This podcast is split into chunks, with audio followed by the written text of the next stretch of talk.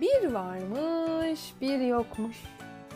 Evvel zaman içinde, kalbur saman içinde. Pireler berber iken, develer tellal iken. Ben anamın beşiğini tıngır mıngır sallar iken. Anam düştü beşikten, babam düştü eşikten. Anam kaptı maşayı, babam kaptı meşeyi. Döndürdüler bana dört köşeyi. Ağustos böceği yazın bütün gün saz çalar, şarkı söylermiş. Hiç çalışmaz, kış içinde hazırlık yapmazmış. Karınca ise onun aksine çok çalışkan ve çok da zekiymiş. O tüm yaz boyunca gelecek olan o soğuk kış günleri için dişi tırnağına takarak çalışmış durmuş. Aradan günler, haftalar, aylar hatta mevsimler geçmiş. Yazın o sıcak günleri artık bitmiş, havalar soğumaya başlamış.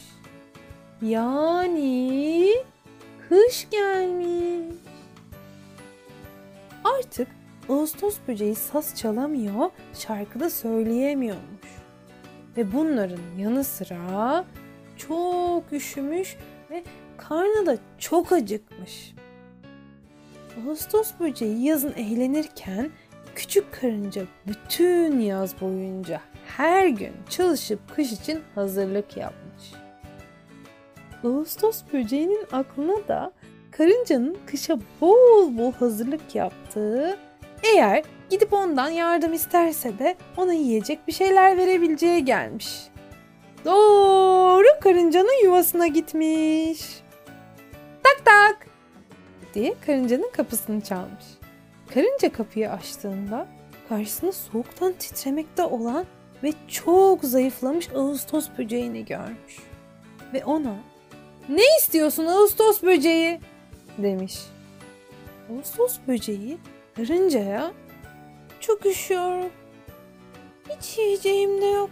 Karnım da çok aç. Bana yiyecek bir şeyler verebilir misin? Söz veriyorum.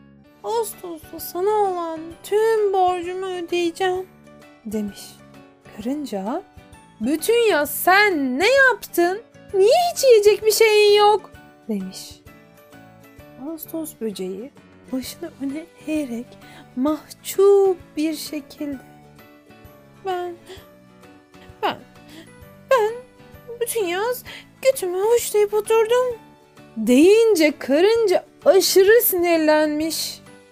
Madem öyle bütün yaz götünü avuçlayıp oturdun şimdi de oyna demiş ve kapıyı Ağustos böceğinin suratına çat